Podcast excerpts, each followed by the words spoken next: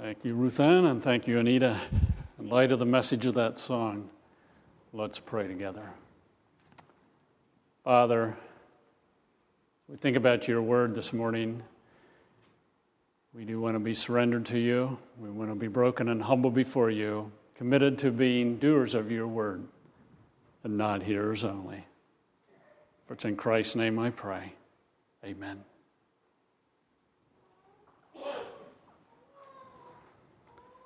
Here I have a towel. When does this towel become useful or profitable for you if you have taken a bath? When does the towel become useful or profitable to you?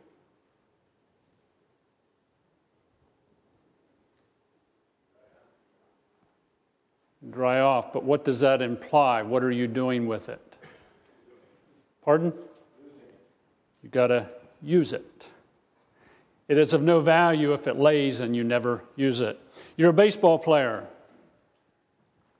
You have a glove.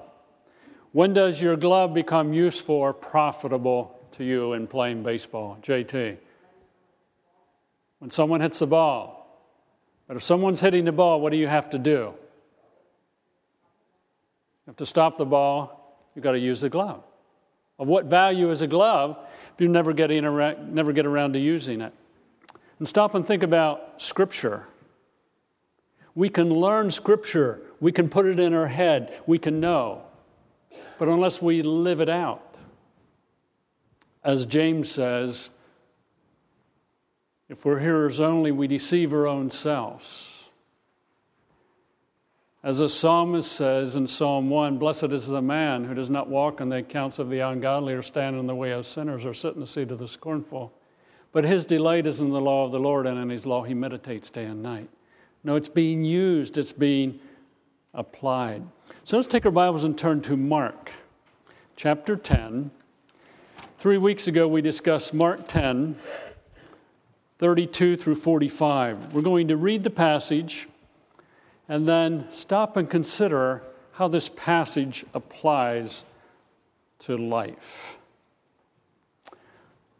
And in the context, keep in mind that Jesus has been talking about, or I should say, Mark, using situations from the life of Jesus, what it means to be a disciple of Christ. In verses 13 through 16 of Mark 10, we find that Jesus said, You know, unless you become like a little child, no, you will not re- and receive the kingdom of God, you'll never enter it. A little child is helplessly dependent. The rich young ruler is one who was not willing to be helpless dependent. He wanted to trust himself. He was not willing to sell his goods and give to the poor and follow Christ. Picking up with verse 32, they were on their way up to Jerusalem with Jesus leading the way, and the disciples were astonished, while those who followed were afraid. Now, keep in mind, they were astonished and they were afraid because they couldn't grasp what Jesus was saying about the rich man needing to sell all that he had, give to the poor, and come and follow Jesus. They couldn't grasp what it meant for someone to be first, but to be last, and the last to be first. Again, he took the 12 aside and told them what was going to happen to him. We're going up to Jerusalem, he said, and the Son of Man will be betrayed to the chief priest and teachers of the law. They will commend, condemn him to death and will hand him over to the Gentiles, who will mock him and spit on him, flog him, and kill him. Three days later, he will rise. Then James and John, the sons of Zebedee, came to him. Teacher, they said, we want you to do for us whatever we ask. What do you want me to do for you? He asked. They replied, let one of us sit at your right hand and the other at your left in your glory. You don't know what you're asking, Jesus said. Can you drink the cup I drink or be baptized with the baptism I'm baptized with? We can, they answered. Jesus said to them, You will drink the cup I drink and be baptized with the baptism I'm baptized with. But to sit at my right or left is not for me to grant. These places belong to those for whom they have been prepared. When the ten heard about this, they became indignant with James and John. Jesus called them together and said, You know that those who are regarded as rulers of the Gentiles lord it over them, and their high officials exercise authority over them. Not so with you. Instead, whoever wants to become great among you must be your servant, and whoever wants to be first must be slave of all. For even the Son of Man did not come to be served, but to serve, and to give his life as a ransom for many. Now, clearly, in the context, Jesus is talking about his death, the fact that he came to serve. And when James and John come, you know, can we sit at your right and your left? Jesus again says, uh, you know, you're to be a servant. I didn't come to be served, but to serve. And it's in the context of discipleship, following Christ. Now let's think about what Jesus has said and what that looks like in life. Some examples from life. Radical dependency for Christ involved betrayal, suffering, and the resurrection, or death and the resurrection. Jesus radically depended upon his Father. Now remember, Jesus said that unless you become like a little child, you will never enter the kingdom of God. A little child is dependent on mom and dad. The rich young man was not willing to become dependent. The 12 apparently were willing to become dependent because they left all to follow Christ. And for Jesus in 32 through 34, his dependency upon his Father met betrayal, suffering, death, and the resurrection. We are going up to Jerusalem, he said, and the Son of Man will be betrayed to the chief priests and teachers of the law. They will condemn him to death and will hand him over to the Gentiles, who will mock him and spit on him, flog him, and kill him. That is why later on, as Jesus is in the garden, Father, if it be possible, remove this cup from me. Nevertheless, not my will, but thine be done. He knew his dependency upon his Father meant obedience in betrayal, suffering, and death.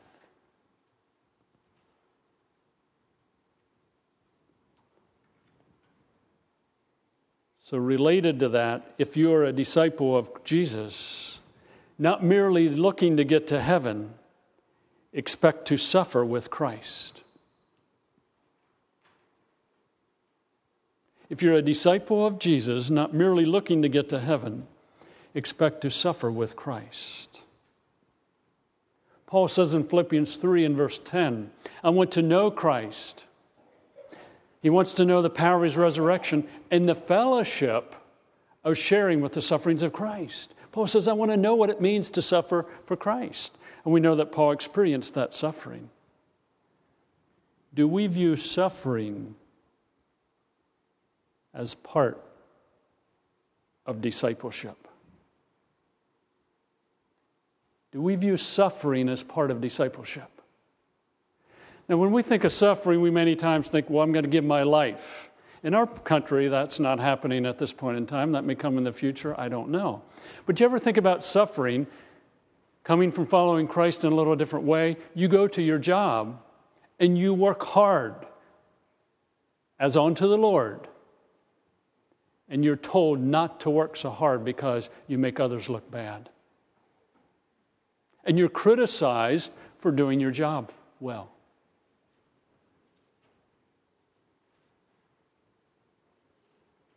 You go to school and you listen to the teacher. You don't talk and carry on. You show respect for those in authority. Do you, you do your homework? Another kid say, Oh, you just want to be a little brown noser.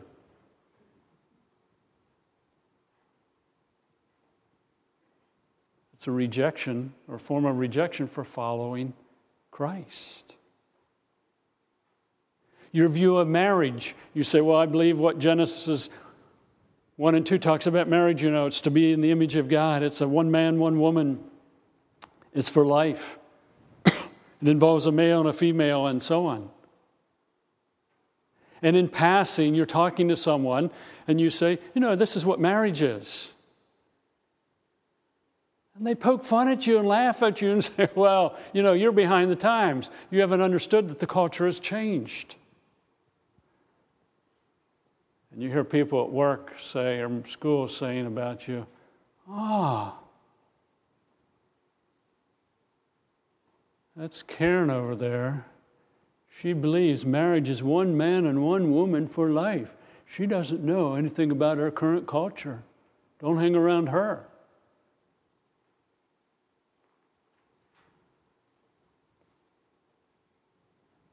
As we think biblically, we recognize that Christ suffered following Scripture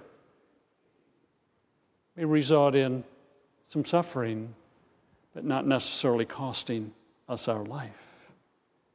The kingdom of God involves suffering. Do we communicate this to potential followers of Christ? Do we emphasize the perks while neglecting the suffering the true cost.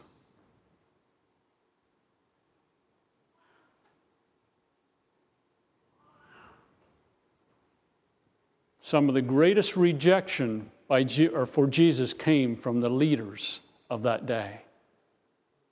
Jesus was having a meal in Matthew's house, having a meal with the tax collectors and the sinners.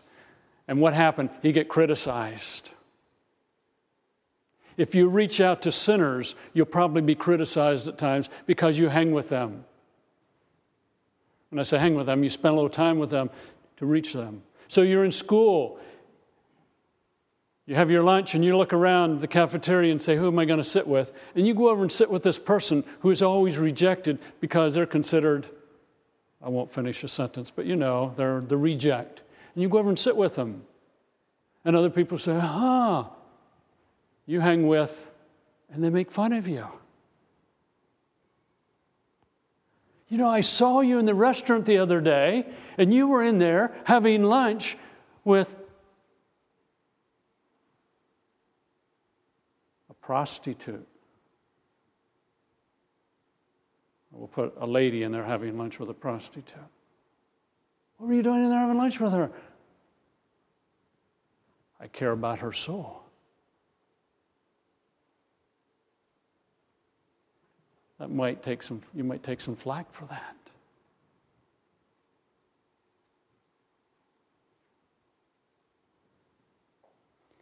The whole issue of submitting to authority. You're talking to some people, and the conversation comes around to our government.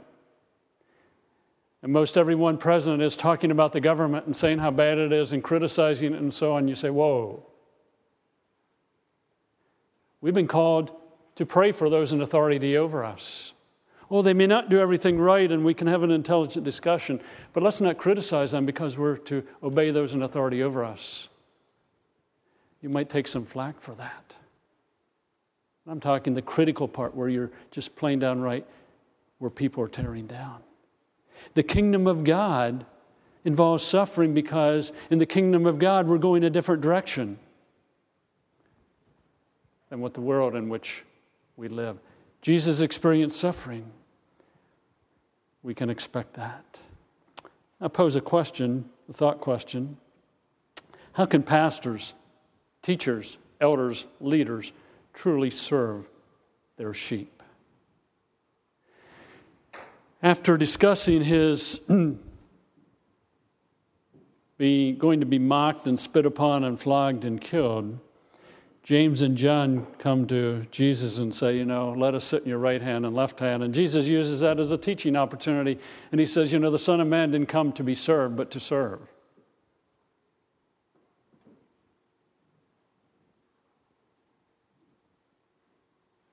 The application to us we're not to be served, but to serve. So, how can a pastor, teachers, elders, leaders truly serve their sheep? Is it limited to inside the four walls? In Acts 20, we find that Paul is speaking to the elders in Ephesus and he says, you know, care for the flock that is under you. In 1 Peter, he says, shepherd the flock. So, a couple thoughts. How about just listen?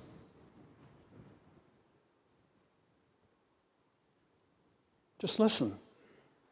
No, pastor, teacher, elders, leaders, just listen. Ask a question and listen. Where are they at? What are they going through? What are they struggling with? Recently, I was talking to someone, and uh, after being there about a half an hour, the individual said to me, Oh, here I go again, just talking away. And they spent most of the half hour talking to me. I said, That's okay. It's part of my reason in being, being here is to listen to you. And then I said, In light of my listening, let me share some scripture and let me pray with you in light of what you shared. How about a leader, an elder, a teacher praying with? If you're a leader, you're an elder, you're a teacher, you're involved with others, I strongly encourage you to serve them by praying with them.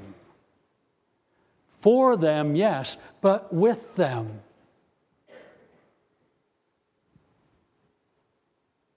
I don't know about you, but one of the best ways someone can serve me is just to pray with me. So, someone has unburdened their soul to you, pray with them. You say, I don't know what to say. Just talk to God. Hey, God, so and so has been sharing here, and I, I'm not sure how to pray, and I'm not real good at this prayer thing, but uh, they're going through a hard time. They're really hurting, they're really struggling. Serve them by praying with them. How about another way? Just time to be with in daily life. The shepherd spent time with the sheep. Jesus spent time with those whom he served. How about crying with? Years ago, Ruth and I had a couple stop in at the parsonage, heartbroken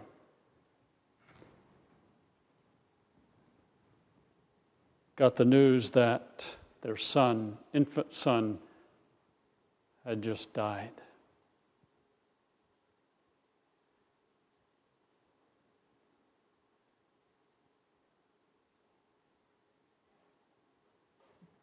Never experienced that. Ruth and I had two miscarriages, but never to have a son born and then pass away. You know what we did with them?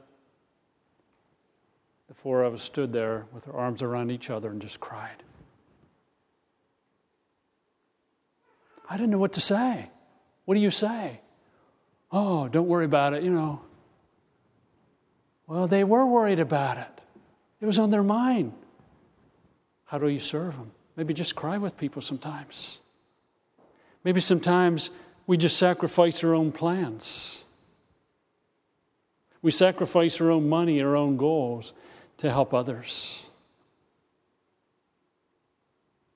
We give up a night out to go cry with somebody. We may refuse to use people to achieve your goals. What do you mean by that? Since I'm a pastor, I can use this as an example. A group of us pastors together one time. You know, we got talking about some things, and one pastor said, Oh, yeah, so and so visited our church. He said, I'm planning to take him out for breakfast.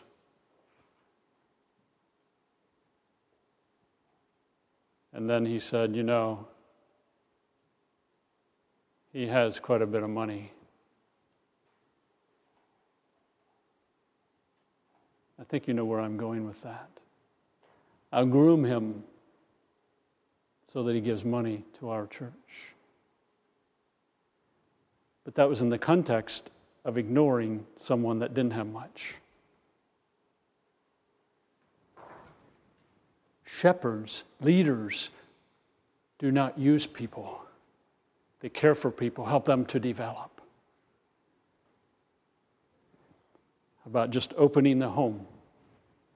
Serving someone by opening your home. As a pastor, as a teacher, as an elder, as a leader. Just open the home. Now, think about this in the context of the Roman believers. The people to whom Mark is writing was probably the church in Rome. Service to one another might be praying with Arden because Arden was fired from his job yesterday because he's a believer in Christ.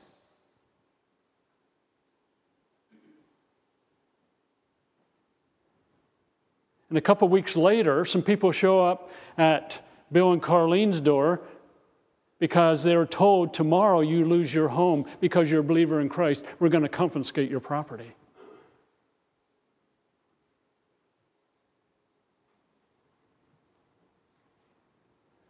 And we go hang out a little with Darlene because Scott lit Nero's garden last night as he was burned at the stake. That's the Roman church. And as they hear what Mark is saying, serve one another in the midst of persecution. I think that would be some of the application. How about just a call? Calling someone. The person says, What are you what can I do for you? And you say, Well, you can't do anything for me other than tell me how you're doing. I'm just going to listen. How about a note of encouragement to spur them on to loving God? In terms of service, are we known as a servant church? How are we serving one another? Are we giving up our plans, etc., to serve widows, the elderly, the lonely? Jesus says, Whoever wants to become great among you must be your servant, and whoever wants to be first must be slave of all. For even the Son of Man did not come to be served, but to serve, and to give his life as a ransom for many. Are we known as being a servant church? Not looking for an answer, but I'm posing a question. Do we give from our abundance? Or do we give up an item or a pleasure to help others? Do we take time to call or visit a sick or dying person?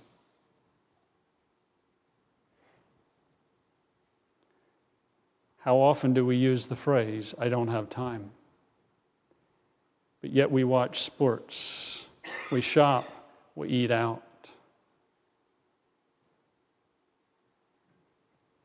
No, just a servant heart, a willingness to reach out and minister. It's interesting that James says true religion and undefiled before God is to do what? Help the widows and the orphans.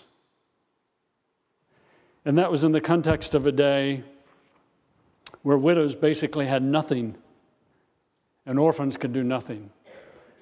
So you give to a widow, you help a widow, what are you going to get in return? Zero. You help an orphan, what are you going to get in return? Zero.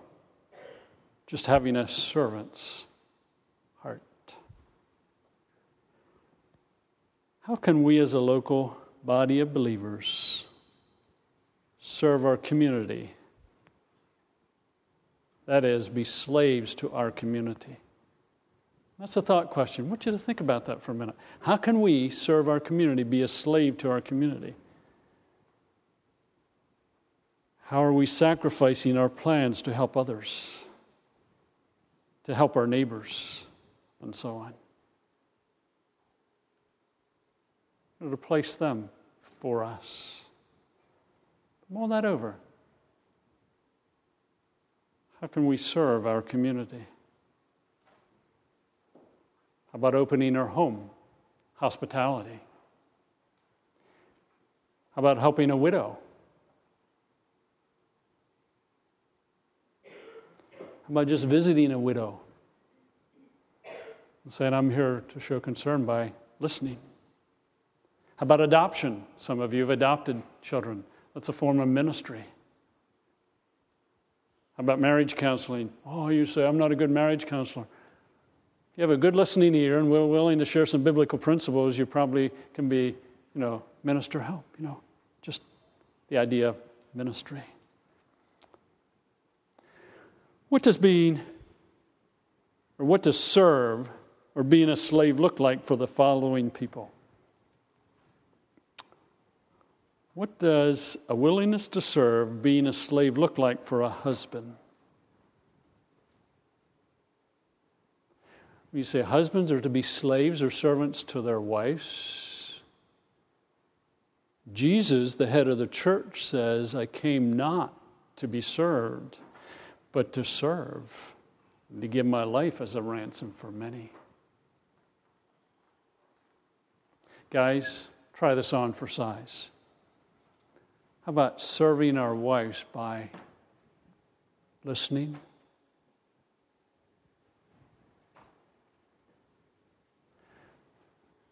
Don't take this the wrong way, ladies. Most women use a lot of words to explain something. That's not a criticism. How many of us husbands listen? Just listen. We think I could answer that in 10 words, it took them 200. How about just listening? Not criticizing women if they may talk more than men. One way you can serve is just listen. How about praying with her and for her? Guys, one of the ways we can serve our wives is to pray with her and for her. Not only for her, but with her, in her presence. I've heard over and over again in my years of pastoring I wish my husband would pray with me. Pray with your wife. One way of serving your wife. How about just studying her and trying to figure her out? Ron Shirley, how many years have you been married now? Shall I ask you, Beryl? How many years you guys been married now? 62. 62. Question for you, Beryl. As of yesterday. Question for you, Beryl. Have you fully figured your wife out? You just know everything about well, He's working on it. 62 years you've been at this, Beryl and you haven't totally got it figured out probably much further along than after year one. Now, think about that. A husband just figuring out his wife, studying her. That's what 1 Peter 3 says. Live with your wife according to knowledge, in consideration. Figure her out. One way of serving her.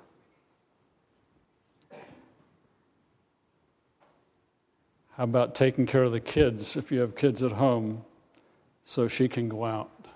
with some friends. I'll take care of the kids. Again, what does it look like for servant? How, about, how does it look to be a servant to serve for children to parents? Probably the biggest is to obey, to respect, to do chores willingly.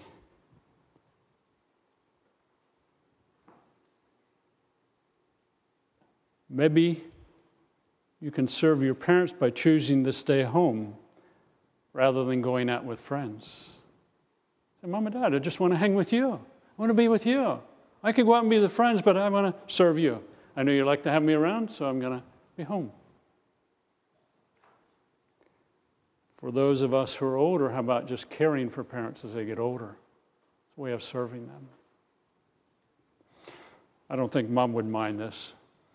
Mom called the other night, and I could tell she was kind of in a tizzy, and she said, Dan, what should I do?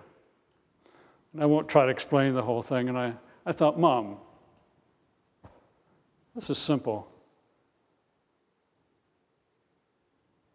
But it wasn't simple to her. She's 80, 87. 88. She still reasons pretty well, but things just bother her that didn't, wouldn't have bothered her 10 years ago or even five years ago. I said, Mom, if you want to do this, do it. Is it a good idea? If you want to do it, do it. I don't know if I should spend the money. You'll probably outlive your money. If you want to do it, do it. What was I doing? I was trying to serve her. Just say, Mom, I'll make the decision for you. You have my blessing. But as our parents age, things change. Just caring for them. How about a father serving his children? Time with them. Pray with them. Not only for them, but with them.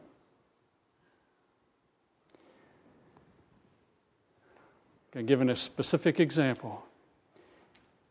Your son, your daughter is moving into their teen years. And as they move to their mid teens or late teens, they're going to go out on a date with some guy or some gal. And as your son or daughter is getting ready to go, you as a father say to son or daughter, I want to take a little time and just pray with you about your time with your date tonight. And you talk to God with your son or daughter about their date. You're serving them. Or they've had a hard day in school and they come home all upset, and you say, Son, daughter, let me pray for you right now. No, a form of serving them, just teaching Scripture. We could give many other examples. But how about a younger person to an older person? Some of you are in your 20s, some of you are in teens. How can a younger person serve an older person? How about just to be with them?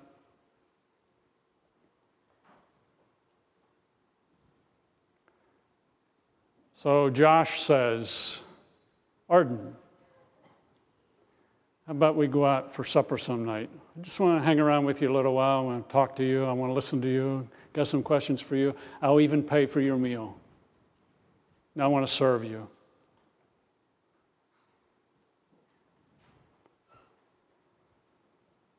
Someone comes along and uh, JT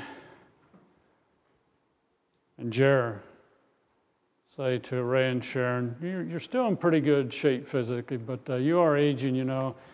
Is there anything we can do for you? We got Saturday free. Tell us what to do. We're going to come over to your house. If you want windows washed, we'll even do that. Just want to serve you.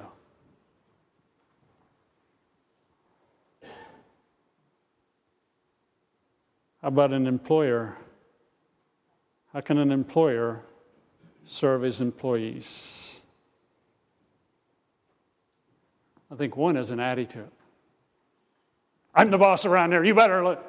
Versus, I'm here to help you develop as a worker to your greatest potential.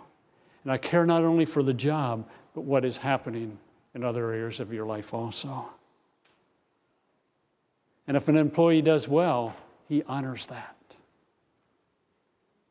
An employer writing a note of encouragement to an employee no, just seeking to serve. An employee, how can an employee be a servant? Going beyond the call of duty. I find it interesting to observe people. The other day I came by a place of business. I looked at my watch and I thought, this place is just to be closing down and cars were already leaving. You, know, I, you get my point? It was closing time, or, you know, quitting time, and they were already leaving at the time it was to be quitting time. They must have left early out of the shop or whatever to be in their car and leaving when it's quitting time. An employee might say, Well, we're almost done with this job. It's going to require 15 extra minutes. I'm not even going to put it down my timesheet. We'll just finish it, no problem. Just a mindset of I'm serving Christ. Student, we better skip that one and go to the wife as we wrap it up. How can a wife serve her husband? Ladies, one of the best ways you can serve your husband and in the process serve your children is to respect your husband. And that involves following his leadership, but respect. We say he's not always right. I know we guys aren't always right, but still respect. Tremendous impact in light of Ephesians 5.